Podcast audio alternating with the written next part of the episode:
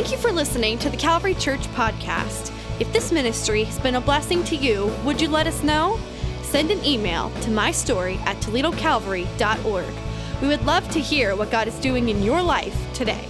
I got a voicemail recently and I, I went to delete it and I realized that I'd had some voicemails kind of back up on my phone and I hadn't cleared them out in a while. Do you ever have that happen? And so I, I started looking, you know, because you get them, you get sales calls and they leave a voicemail. Sometimes you get these political calls. Anybody getting those? Oh, you've been blessed. Okay, so that was, I did not expect that much bitterness. So that, that's, that's that. And then sometimes you just get like, you know, hey, you get that robot that says this is a reminder that your appointment will be Tuesday, you know, that kind of that kind of thing. So I'm cleaning them out. And I got to one where a friend had called me and uh, they just left a little encouraging note, just said something encouraging. And I went to delete it and I said, Oh, I don't want to do that. Like, I want to keep that one. And I scrolled through a little bit more and cleaned one out. And there was one from a friend that came about a year ago.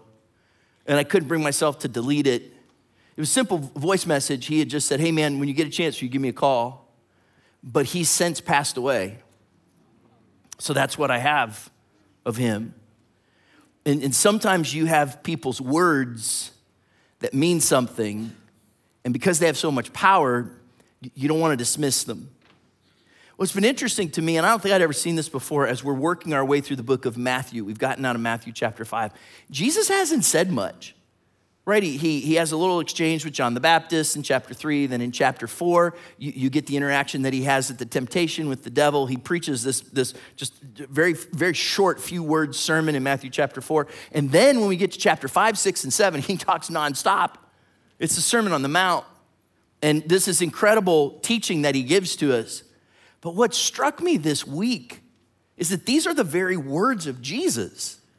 This wasn't just some scholar, it wasn't just some wise historical figure. This was God Himself come in human flesh who's teaching us. So I don't want to minimize the power of these words. This isn't just some other wisdom book. This, this is looking at the words of Jesus. That's why we've called this series Flip the Script right? Because we're treasuring these words from him. Because when Jesus gave us the Sermon on the Mount that we're beginning to look at in Matthew chapter 5, he literally flips things upside down. He literally takes the common teaching of the world, the culture of his time, and, and I would propose even of our time, and he flips it. It's revolutionary, it is world changing. These have been words that have literally changed history and humanity. And the first nine statements he makes in this Sermon on the Mount, Matthew chapter 5, all begin with the word blessed. It, it, we call them the Beatitudes. Last week we looked at the first three on Sunday, and then on Wednesday night we had our first Wednesday service. We do that the first Wednesday of every month, and we looked at the fourth Beatitude, and uh, we had just a really special time in God's presence. And I would encourage you, if you weren't able to be with us, kind of make it a priority to be with us for that next first Wednesday. It'll be the, the first Wednesday in November, and just a really powerful time together in the Lord's presence. And uh, today we're going to look now at the next three of those Beatitudes. And we're going to jump into these. They're these statements Jesus makes. They all begin with the word blessed. So let's just look at them. Three more today. Matthew chapter 5, beginning with verse 7. Jesus says, Blessed are the merciful, for they will be shown mercy. Blessed are the pure in heart, for they will see God. And blessed are the peacemakers, for they will be called children of God. Now, last week we looked at this trio of Beatitudes that really all had to do with understanding our need for God in ourselves. And when we looked at them, we, we took a perspective to go, look, if you don't follow these statements of blessing, they're going to keep God's blessing from coming into your life. So last week we looked at three things that can block the blessing of God in your life. And that was helpful for us to look at. I would rather be more positive this week. Can I get an amen? because I don't want to just block the blessing of God in my life. I want to build the blessing of God in my life. Anybody else? Like, here's the deal. I, am going to guess that for most of us, and we said this last week, most of us, we want God's blessing. That's why we're a part of this service. That's why we're sitting in this building today. We want God's blessing in our lives. So when we look at these beatitude statements, today we're going to look at three things that can build the blessing of God in your life, what we can do to move that blessing forward. Jesus is going to tell us this. These are his words. Let's hear what he has to say. The first one comes from verse 7, Matthew chapter 5, verse 7. Blessed are the merciful, for they will be shown mercy. Blessed are the merciful, for they will be shown mercy. The, the first thing we can do that will build the blessing of God in our lives, number one, is mercy, is to show and express mercy to others. And, I suppose you're probably asking the question what do you mean when you say mercy? And it has to deal with these aspects of how we interact with one another, that we're kind to people in serious need, that we show generosity and emotional identification, sometimes that we let people make a fresh start, that we give forgiveness or release them of their indebtedness. I've shared the story before, and it's the first thing that comes to my mind.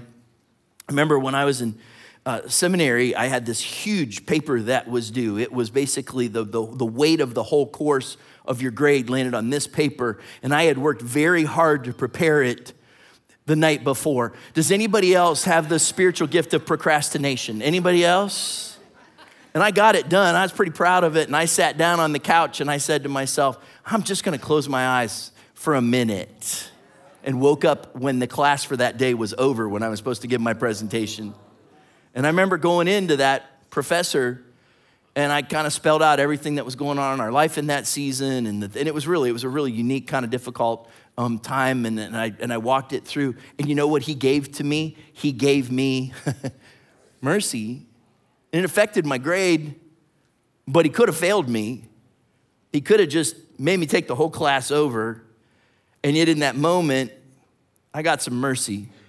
Isn't mercy a wonderful thing? I mean, it's a gift that we give to another person.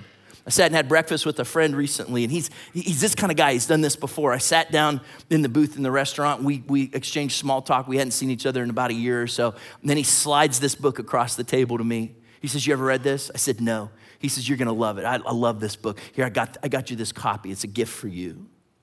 And he, he just has a way of doing that. There's a generosity in his spirit. And it's a wonderful thing to be around someone like that. When, when was the last time you were face to face with someone and you literally were able to kind of slide some mercy their way as a wonderful gift and offer that to them. And it really is a gift because mercy, and, and I think you would agree with this, is not getting what you deserve. when you get what you deserve, that's not necessarily mercy. Mercy is that idea, and oftentimes mercy and grace go hand in hand of forgiveness, not because you deserve it, because it's given out of mercy, it's kindness, not because you're so wonderful or you've earned it, but, but that's mercy. That's what it looks like. Back in 1964, the city of East Orange, New Jersey made the news because the police were notified and told the media that they were going to issue these arrest warrants for people. There were 26 people that they were basically hunting down because between those 26 people, they had 80 overdue library books. Can you imagine that? And the police were going to call these people and say, You have this period of time to come into the police station and turn yourself in, or we will come to your house and arrest you, you library thieves, you. And the, the reason it was news is because the police department had said, Hey, look, we're going to take it easier than last time because three years before they had done that, and they had gone to 14 homes and knocked on the doors in the middle of the night, pulled people out of bed, and drug them to jail because of their overdue library books. Aren't you thankful for mercy? Sometimes we just make a big deal over things that you go, Did you really have to make a big deal about that? Mercy says, Look, Sometimes what God wants me to do, what He wants me to extend, is not what you deserve. Do you deserve to go to prison because you kept that copy of Tom Sawyer too long? I don't know. But the reality is, mercy says, I'm, I'm, gonna, I'm not going to give you what you deserve. Instead, I'm going to extend mercy. Now, here's the trick with mercy mercy is not easy because it's going to cost you something. Mercy is not easy, especially when you're under pressure when things are coming at you fast, when there's a lot of noise, when you've got that difficult moment with your neighbor or your coworker or in the parking lot, when you come up against these situations, our default mode isn't always to slip into mercy in the midst of all of that. And it's not easy, but it's what Jesus has asked us to make as a hallmark of a life that is blessed. I, I, my memory's short sometimes. I don't know if I told you this. Did I tell you I'm a grandfather now? Did I tell anybody that? Did I mention to you that I'm a grandpa? Had I told you that? I had mentioned it. Okay, I couldn't remember.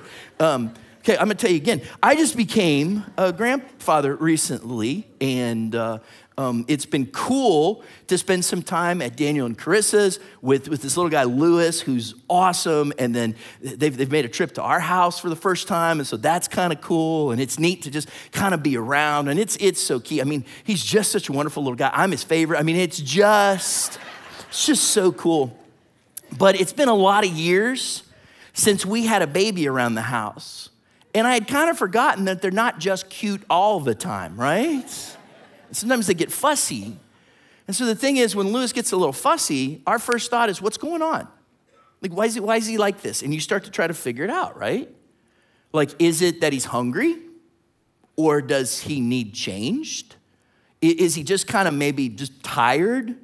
Like this, this little guy's been on a tour of meeting all kinds of family and friends and different people, right? So he's kind of a little overstimulated. Sometimes we just wonder, is he, is he a little gassy? Like, can I get an amen? Anybody? Right? Sometimes I'm just convinced he just wants me.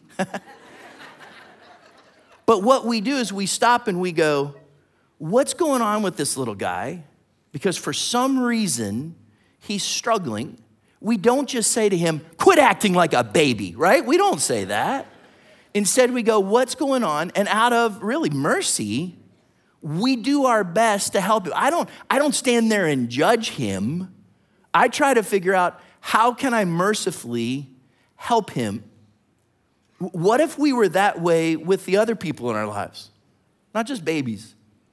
In that moment when we come to a moment of conflict or tension with someone else, instead of just saying, What's wrong with you? Why are you like this? What if we stopped and said, I wonder what they've been through? I wonder what's going on in their life. I wonder what factors I'm not considering.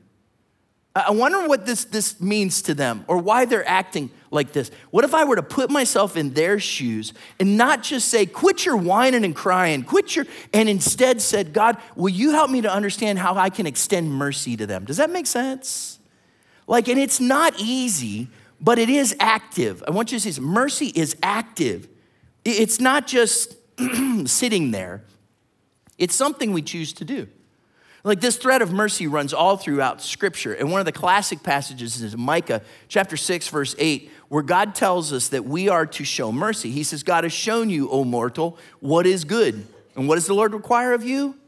To act justly and to love mercy and to walk humbly with your God.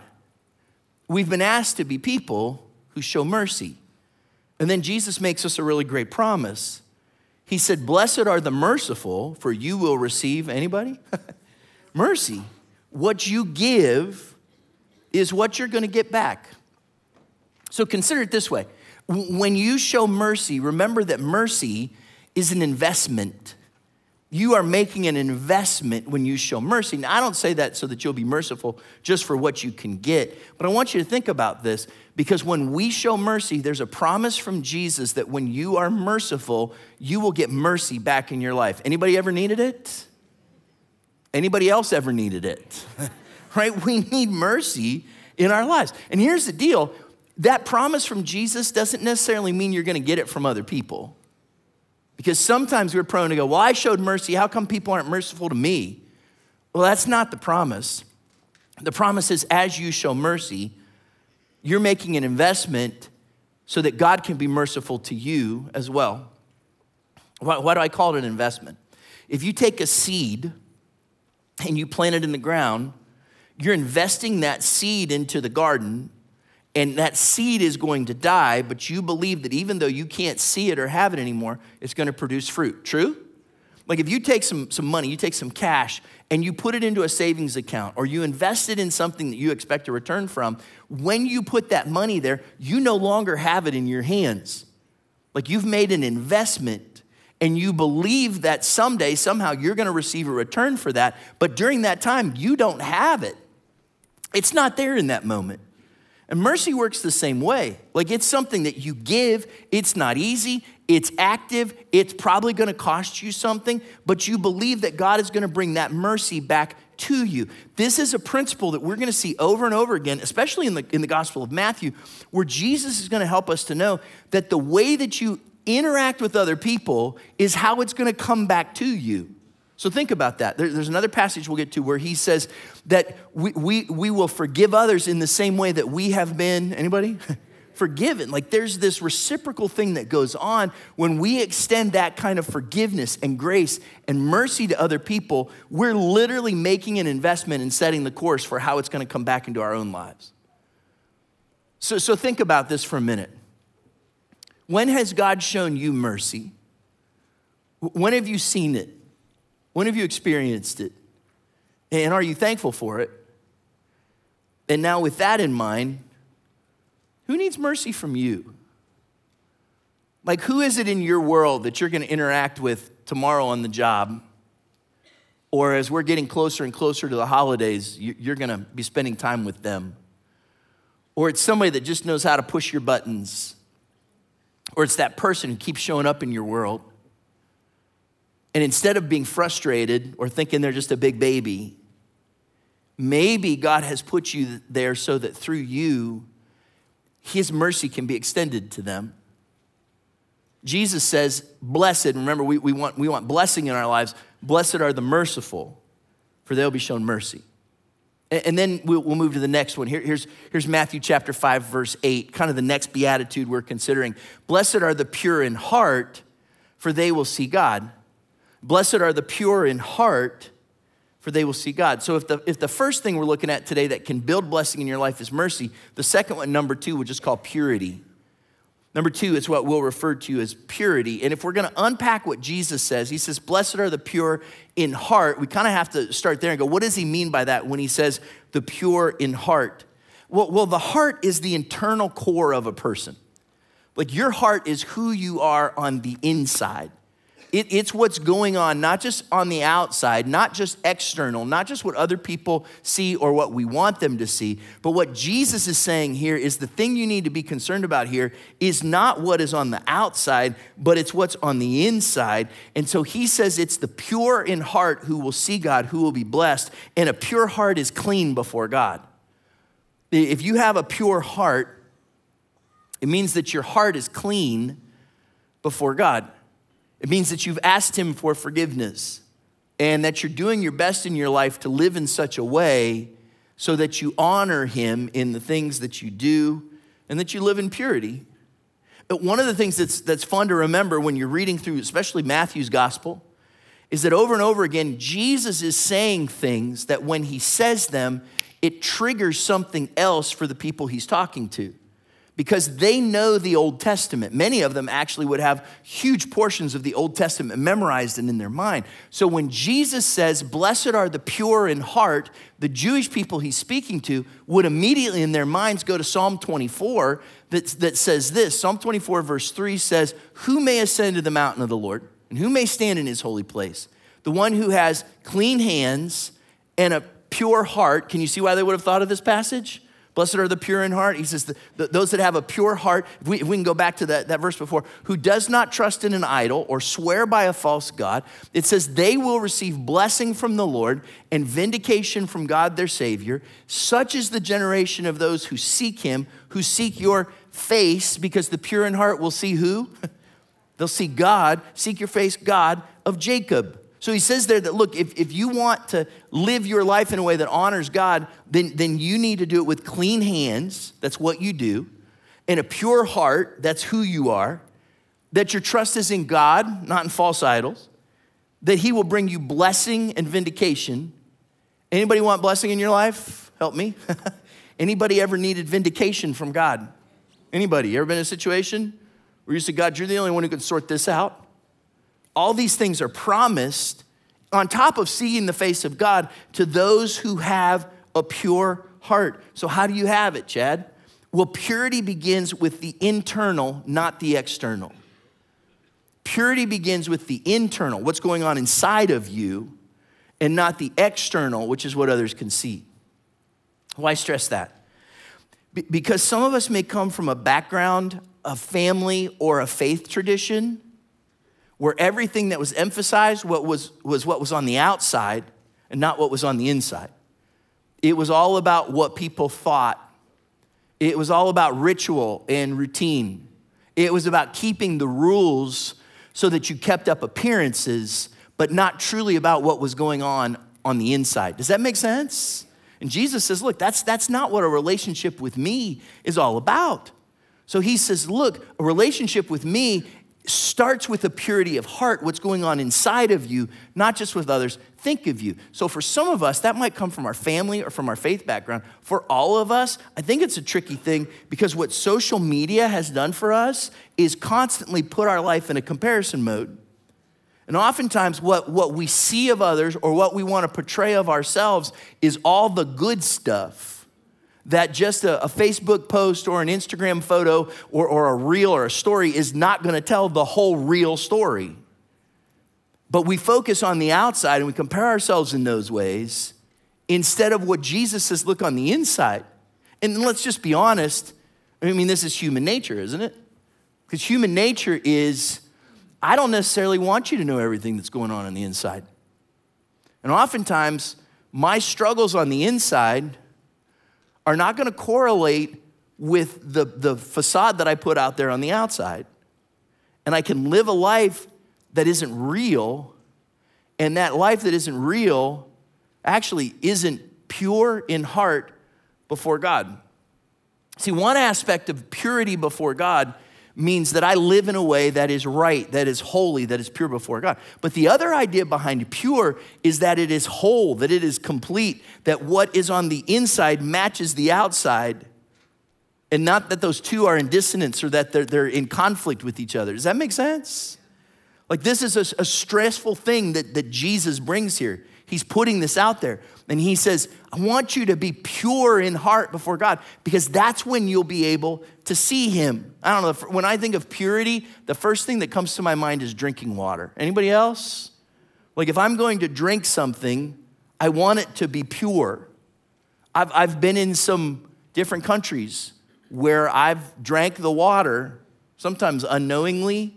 It was a bad move because it wasn't pure and it affected me deep on the inside. Do I need to say any more? Okay.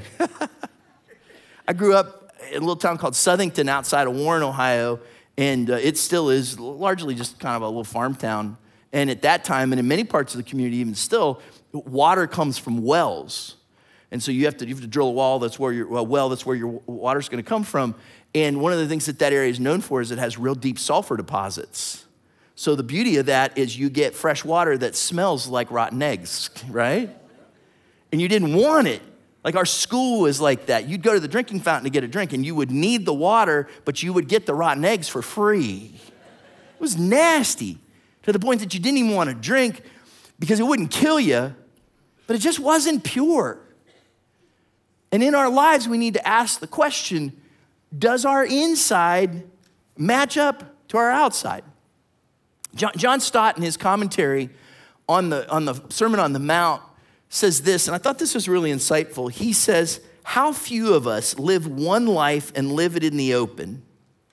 We're tempted to wear a different mask and play a different role according to each occasion.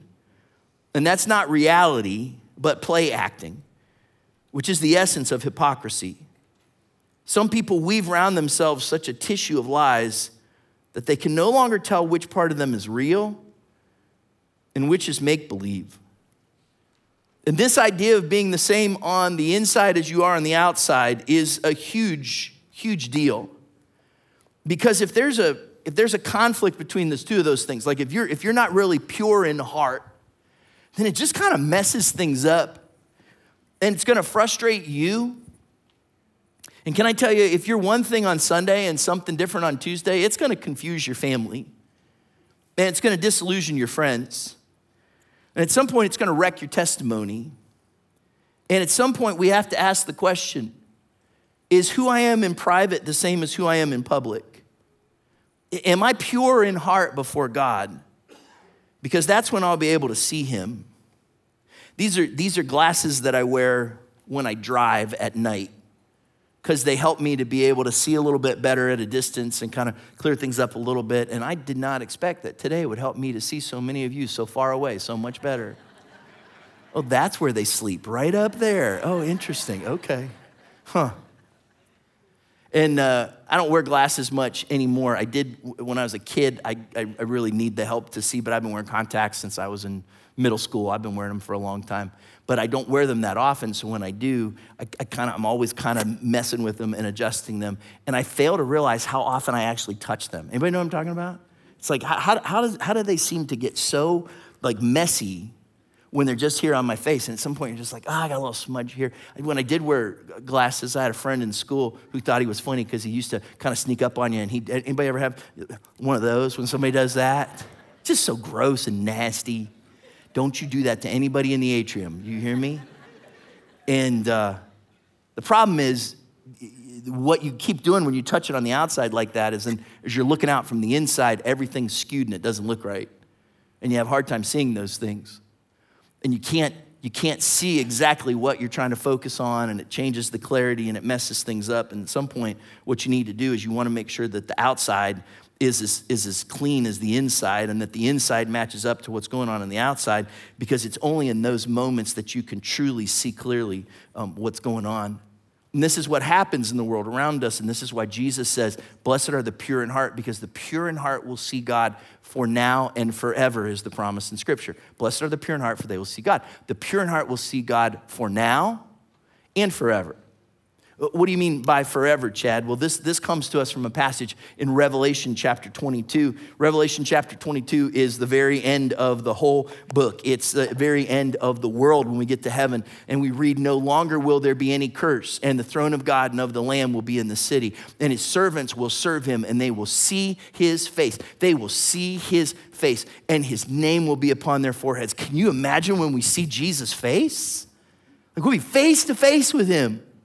No more of this, we walk by faith and not by sight. We'll see him. And the pure in heart, the promise is. Don't miss this because so much of life is not about today. So much of life is about the future, how we live today and how it affects our eternity. And the pure in heart someday, face to face, are to see God. But I don't think it's just for that, that blessed promise is not just for tomorrow or the future. I believe it's for today. Because I don't know about you, but I, I know that I won't probably see Jesus face to face today. But I know when his face is, is upon me. Does that make sense? Like I know when I have relationship with him, when I'm communicating with him, when, when, I, when things are right between me and him and that the face of God is before me. Scripture talks about this over and over again. And I want to be pure in heart so that when I make decisions tomorrow, or when I face challenges this next week, or when we're working through an issue in our life or in our business or whatever, that I have the face of God before me. And it's not all marred up like those glasses with fingerprints, but that I can see Him clearly. Does that make sense?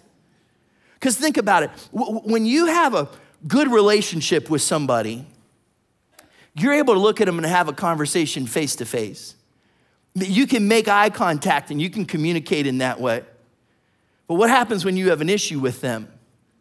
When there's a challenge between the two of you? It's, it's hard to have that same face to face. Often it's like, hey man, good, good, to, good to see you. Right? We, we, we have a hard time making eye contact. We have a hard time communicating clearly because there's this issue between us. And when there's that issue between us, we don't necessarily see them. In fact, we have poor communication. Oftentimes, it means we feel distant. We start to get a sense of disappointment in the relationship. And if we're not careful, that whole thing builds to some kind of resentment. And that doesn't just happen between me and you in relationship, that can happen between us and God.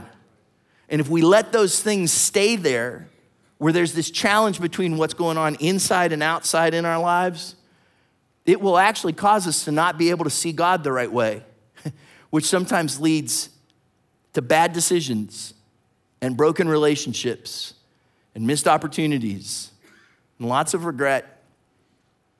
But that's not what God wants. God wants us to see Him face to face. And that starts with a pure heart. Not my words, these are Jesus' words.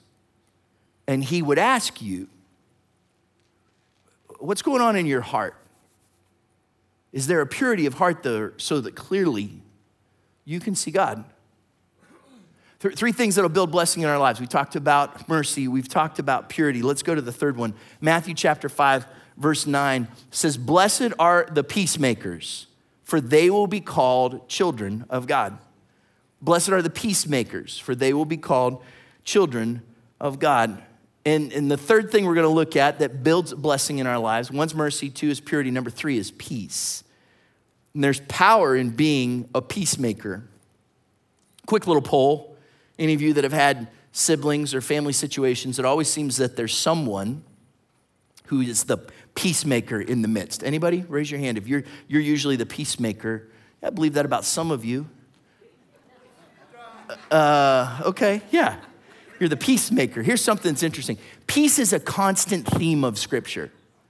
Like over and over again in scripture, you see the idea of peace. It's all throughout what Jesus teaches, it's all throughout what the epistles talk about. It's the common thread of the Old Testament. It's that word shalom that we talk about. It's what God desires for us. Because when we have shalom, when we have peace, then things are right and things are well. They're good between us and God, they're good between us and other people. It's a, it's a vertical thing, it's a horizontal thing. It means that things are complete and they're whole. Peace is so important that when you look at Jesus' business card, one of the descriptions on there, it says he is the Prince of Peace. He doesn't have a business card, by the way. I mean, this is it right here, so just so you know it.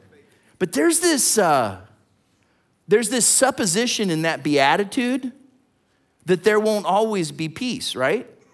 Because the only reason you need a peacemaker is if somewhere there's a peace breaker, that, that there will be people and places and things that will come our way that will disrupt peace in our lives and in our families. It's, it's all over the headlines in our world. There's peace being broken all over, all the time, but the children of God aren't peace breakers they're to be peacemakers. When peace is threatened, God's children are peacemakers. That's who we are called to be. So this is a stress all throughout Scripture. Like, like look at this. We'll look at three passages real quick here. Psalm 34, verse 12 tells us that whoever of you loves life and desires to see many good days. Anybody want to live a good life? Anybody? Then this, this matters for us. Then keep your tongue from evil, your lips from telling lies, turn from evil and do good, seek peace and pursue it. He says, Look, here's the secret. You, you want to live a long, happy life? One of the key parts is you need to seek peace in your life. Look for that, pursue it. Paul takes that into the New Testament and says this in Romans chapter 12, verse 18 if it is possible, as far as it depends on you, live at peace with everyone. Now, there's some key things he says here. One of the things he says is if it is possible, the, the, the challenge with peace is it's never just a one sided thing, is it? Because sometimes you want to have peace and the other party does not. So, what he's saying is look, there will be times when peace is not possible, not because of you, but because of somebody else. You ever been in a situation like that? Anybody? Where you just go, peace just doesn't seem possible here. He says, look, if it is possible, as far as it depends on you, Paul does not let you off the hook here. He says, look, sometimes peace is impossible, but don't you, don't you take that as an out. Don't you say, well, it'll never work because they're a jerk, right? You know what I mean? What he says here is, look, you do your part. As far as it depends on you, live at peace with the people you like. Can I get an amen? That's not what he says. He says, live at peace with everyone. So, all of us in the tough situations we find ourselves in are called to be peacemakers. And that is tough because we will find ourselves coming face to face with peace breakers in our lives over and over again. And one of the things that we need to learn is where do those things come from? And sometimes we need to eliminate some of those circumstances from our lives. But there's some people that are peace breakers that you just can't get rid of. True? Like, like you're not necessarily going to move or change your job or, or skip Thanksgiving. But what we do need to learn is if there are places that promote a lack of peace, let's do our best to stay away from them so that we can shift what's a peace breaker to being a peacemaker. Does that make sense? Don't go back over and over again to the thing that breaks the peace. Recently, there was a dude who had gone to this state park in Utah called Antelope Island State Park. He'd been there over and over and over again. It was near his home. And uh, he, he, he decided one day that he was going to hike to the highest point in the park. He says, I've probably done that 150 times. And he was just kind of hiking along and he got over a ridge. And when he did, he immediately saw that there were two bison right there in the middle of the trail. And he thought to himself, this is not good, but he knew what to do from past experience. So he ducked back down the ridge, hoping they didn't see him. They did. And one of them charged him, took its horns, and gored him, kind of right in the hip, threw him in the air. When he landed, the bison was there and trampled on him. And he knew what to do. He just laid there and acted like he was dead because he knew that if he moved, the bison wouldn't stop. And he said the thing just hovered over him, like snorting and breathing over him for a while. Finally turned, walked away, and uh, some hikers came by. They called in a helicopter. He was airlifted. He went to the hospital, and he really recovered very well and uh, was in really good shape. During his recovery, I think online, he met this nice young lady. And so they started kind of corresponding and talking, and eventually they went out on a few dates. And one day he got a good idea, and he said to her, Hey, you want to go see a beautiful sunset? I know a place at Antelope Island State Park. It's my favorite spot, so let's go. So they went there and they decided to go for a little run on the trail. And she kind of got a little bit of a head start. He was kind of fixing his shoes and stuff. And when he finally caught up to where she was, she'd been gored by a bison. Right there at that same spot, same in that same park, in that place. Now she's okay, she's recovering, that kind of thing. But I want to say to him, don't go back. Why do you keep going back there? And don't date this guy. Can I get an amen? Ladies, I'll give you his name later. Look, don't keep going back there. If you know that's what you're gonna face. And he's like, I didn't know they were so aggressive. Well, now you do. And look, there will be times in our lives where we'll find ourselves in a spot and we'll go, Oh, I should have known. I should have known that's how it was gonna go. And if that's the case, around Thanksgiving dinner, don't bring up what happened in 2003. Can I get an amen? Like there are certain people that you need to go, I shouldn't have that conversation, or I need to be in the right frame of mind, or when I step into this, I know, God, that what you want to do through me is to bring peace and not division. I need your help. Hebrews chapter 12, verse 14 says this it says, Make every effort to live in peace with everyone and to be holy. Without holiness, no one will see the Lord. Now, let's just be honest. We don't want peace that's cheap. Like sometimes it's difficult to have peace because other people won't extend it. True? Sometimes it's hard to move past that. And there will be moments when you will be a peacemaker and it won't be received. Isn't that true about all these things? Like if you choose to show mercy, is there a chance you'll be misunderstood? If you decide to live a pure life, could it be that you'll be misunderstood? If you choose in your life to be a peacemaker, there's a good chance you'll come up against people that the last thing they want is peace. And you might want to be a peacemaker, and instead you're just going to be misunderstood or not accepted. Or it might even sometimes seem like it just makes it worse. But at the end of the day, Jesus didn't promise us that the blessing would come in our relationships. He didn't promise us that everything would be easy if we do these things. He says the blessing comes because you're a part of my kingdom, not this kingdom. Does that make sense? And look at the progression. He says, You will receive mercy and you will see the face of God and you will actually be the children of God. And other people might not understand when you make peace, but when you make peace, you are like your heavenly Father. When you make peace, you're most like God.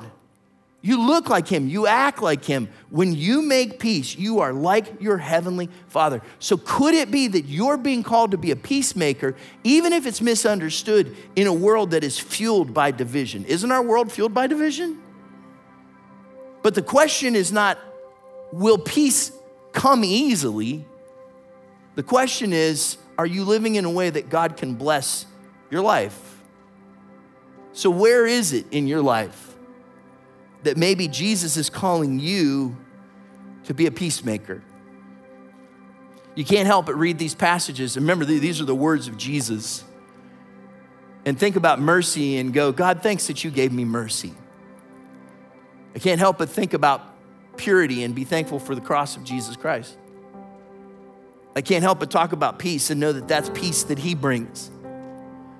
But it's not peace that we find in this kingdom, it's peace that can only be found in His and in relationship with Him.